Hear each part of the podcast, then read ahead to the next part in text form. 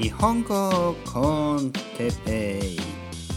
日本語学習者の皆さんをいつも応援し続けるポッドキャスト。今日は体調が悪い時について。はい皆さんね。始まりました。いつもように始まりました。日本語コンテペイの時間ですね。よろしくお願いします。ね。今日のタイトル体調が悪い時についてね体調が悪い時についてというタイトルで話したいと思いますけど、えー、もちろんね僕の体調は良くないですよ。体調がいいのにね体調が悪い時について話そうとね思わないですから、ね、体調が少し良くない。まあ声のねトーンからはそういう風に聞こえないかもしれないんですけど少しね体調が悪いですね。まあ話せるぐらいだからね、えー、こうやってねマイクに向かって話そうと思うぐらいなのでまあそんなにね悪くはないですけど、まあ、少しね体調が悪い。じゃあどういうふうにね 体調が悪いかというとちょっとねお腹が痛いんですね。はい。あのお腹が痛くてですねまあ今痛くないです。ね、でお腹が痛いっていう言い方はいろいろな意味がありますね。でお腹が痛い。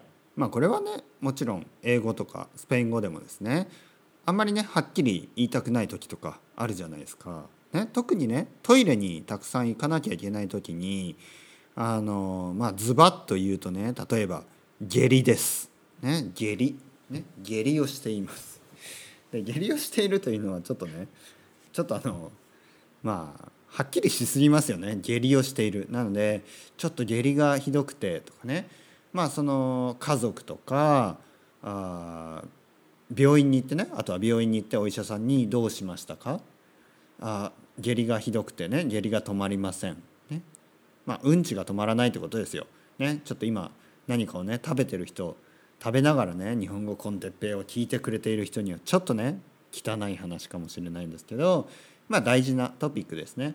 えー、下痢。ね、えー、まあその下痢をしていると、まあ、言いたくない時にお腹が痛いと。でお腹が痛いっていうのもいろいろありますよね。だから胃が痛い、ね、胃が痛いっていうのはまあ胃が痛いのまあ分かりますよね。あの食べ過ぎとか、ね、食べ過ぎとかで。まあ、あと食べなさすぎもありますね。ずっと食べてないと例えば10時間とかね10時間とか何も食べないとお腹が痛くなりますね。胃が痛くなります。なので食べ過ぎとは限らないですね。でまあほとんどの人は食べ過ぎて胃が痛くなるんですね、うん、じゃあ僕のあ、まあ、症状はどういうことかというとまあ段階を追って説明しますと昨日ですね。昨日食べ過ぎました。ね、食べ過ぎ飲み過ぎそして飲み過ぎ。食べ過ぎたというのはまず朝起きてですねあの、まあ、体調が良かったんです。すごい体調が良かった。昨日体調がすごい良かったんですね。そして僕の子供もね朝学校に行ってでね僕も結構時間があったんですね。昨日時間があったので今日はいろいろやるぞと。まあちょっとね今日はやりたいことを全てやろうと。あとやらなきゃいけないことを全てやろう、ね、やりたいことだけじゃないですよ。やらなければいけないことを全てやろうと。そうそういう思いですね。朝しっかり食べようと思って目玉焼きをね2つ、ね、だから卵2つ。そしてトーストにバターを塗って、えあとトーストもう1枚。それはあハモンドゥルセっていうね、まあ、ハムですね。ハムをのせてオリーブオイルをかけて。ねしてコーヒー。ね、コーヒー大盛り大盛りって大盛りコーヒーって言わないか。コーヒーもう、えー、まあコーヒーをたっぷりねコーヒーをたっぷり飲みました。そして えー、その1時間後ぐらいにですね1時間後ぐらいにまたシリアルを食べました。シリアル。なんかお腹減ったんですね。お腹減ったのかお腹が減ったような気がしたんですね。シリアルを食べました。シリアルねなんかオートミールとかああいうのにいろいろなレーズンとかねそういうのが入ってるものに牛乳をたっぷりかけてね食べました。そしてまあ掃除をたくさんしましたね。掃除機をかけて、ね、いつものように洗濯機も回しながらですね。で掃除機をかけてそして、えー、タイルをね床ですね。床を、うん、スチームスチームを使ってスチームを使って、えー、床をきれいにする、え、マシーンがあるんですね。そういう、まあ、せんあれなんていうのかな。あれなんていうのか日本にあんまりないんでね。あまり日本語ではわからないんですけどね。とにかく蒸気でね。蒸気で、えー、床をきれいにするものですね。なんていうの？蒸気そう床うん分かんないな。日本語じゃないんじゃないの？もしくはあるのかな？まあとにかくそれで床をね磨いてきれいにしてあの蒸気を使ってねであとちょっとまあそういうプロダクトですね。そういう液を使って、まあ、床をきれいにした後なぜかねちょっとねあのちょっとほこりがこうたまる これ分かります？ほこりがねあの水を使ってきれいにしてるにもかかわらずほこりがねちょっとね残ったりするんですよ。残ってるんですよその後。なのでもう一度掃除機をかける。これが大事なんですね。まず掃除機をかけてほこりをある程度取った後床のほこりを取った後、えー、モップですね。だからその蒸気を使ってモップで、えー、水を使ってね床をきれいにします。そしてその後仕上げとしてねそれが乾いたら乾いたら水が乾いたら完全に乾いたらもう一度掃除機をかける。これがコツですね。そうするとあの埃が一切ないね床になる。もうピカピカ。そしてピカピカの床を見てたらねこう運動したくなったんですね、えー、あの前回ぐらいね説明したように僕はちょっと筋トレを始めました。ね。なんで運動をしたいなと思って。ね。で筋トレをしたんですね。で音楽を聴きながら筋トレをして。でその後ね、えーまあ、実はですね、えーまあ、ちょっとしたプロテインバーみたいなものを買ってしまいまして しまいましてっていうのもあれですけどでプロテインのバーですよ。あれをね食べたんですね。そしてまあそれも多分原因なんですけどそしてまたコーヒー飲んだんですね。そしてななぜかというとプロテインバーがねあのチョコレートのアメリカアメリカ産のねチョコレートのね結構あのブラウニーみたいなやつでしっとりしててね。あのでも結構重い。結構ねあのこってりしてるんです。だからコーヒーと一緒にまあ食べたらちょうどいいかな。まあ美味しかったです。美味しかったですけどね。でその後また1時間ぐらいしたら今度お昼ご飯で、えー、鶏肉をね炒めて鶏肉とピーマンとね炒めてあとご飯とそして味噌汁を作って味噌汁まあ味噌汁って言ってもあの日本の味噌汁とはちょっと違ってね、えー、野菜のね野菜をこっちのスペインで取れる野菜をたくさん使ってね。使った味噌汁なんで。ちょっと日本の味噌汁とは違います、ね、わかめも入ってないし。でもズッキーニとか、ね、そういうあのスペインでよく食べるような野菜を入れて作った味噌汁。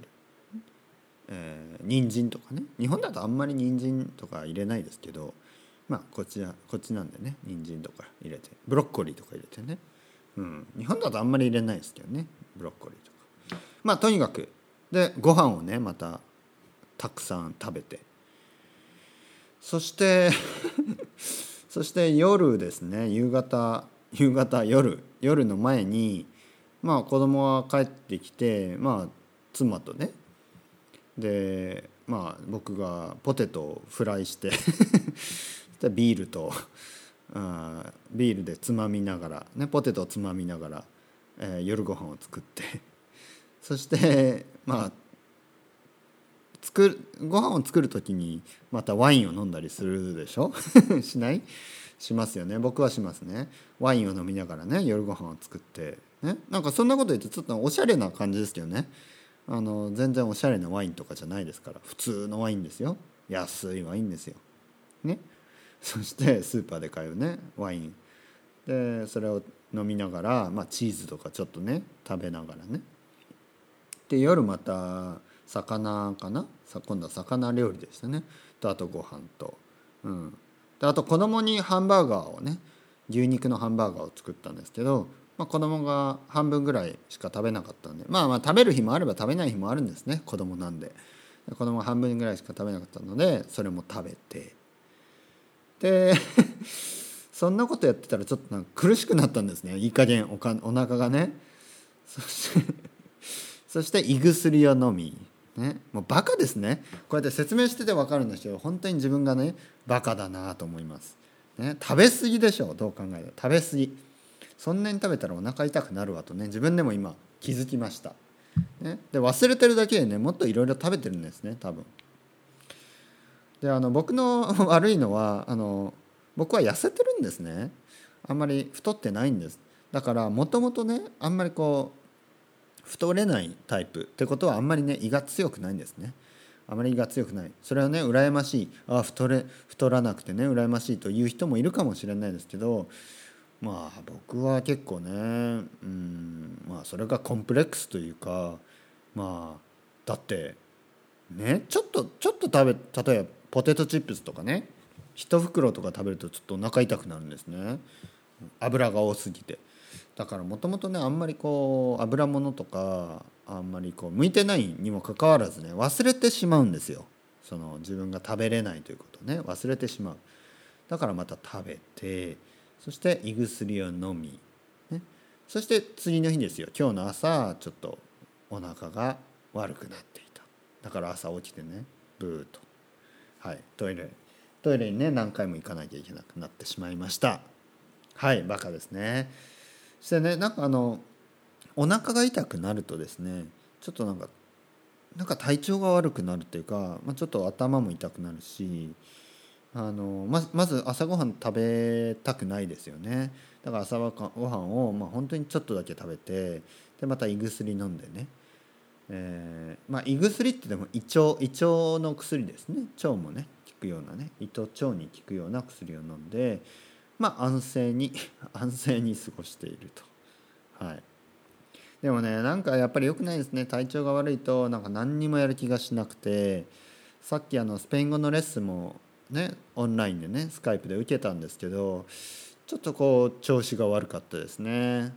うん。やっぱりまあ朝あんまり食べてないっていうのもあるんですけどちょっと気分がね乗らない。でその理由がまたバカバカバカバカしいでしょ？昨日たくさん食べ過ぎたとかね。だからもう情けなくて。ね。でも頭もちゃんと回らないしスペイン語が全然出てこなかったですね。そして皆さんねなんで今日こんな話をしたかというと皆さんもこういう経験あるんじゃないですか？あの長くね日本語を勉強しているとすごくねあのやる気が出てあの元気があって体調が良くて、ね、たくさん勉強してももっともっと話したいとかねもっともっと漢字を覚えたいね。であの本屋に行ったりねしてあの新しい本を買おうとね思ったりとにかくやる気がある時。そして体調これが大事です。やる気とそして体調両方あるんですね。ね、やる気があってしかも体調がいい時、ね、体調があるって変な。の体調がいい時、ね、やる気があって体調がいい時。こういう時はものすごい勉強頑張れます。でもそんなことがねずっと続かないんですよ。何日か経ったら、ね、もしくは1週間とか長くて1週間ぐらい。もしくは1ヶ月ぐらい持つ人もいるかな。でそしたらね急にね風邪ひいたりとか、まあ、お腹が痛くなったりとかまあいろいろな体調を崩すね、まあ、理由はいろいろあるにせよ体がねちょっと調子が悪くなってそしたらねやる気も急になくなる。だ今度はやる気があってね、え、体調が良かった時からグッて下がるんですね。今度はやる気が出ない。そして体調も悪い。まあどっちが先かというと多分僕は体調が悪いのが先だと思います。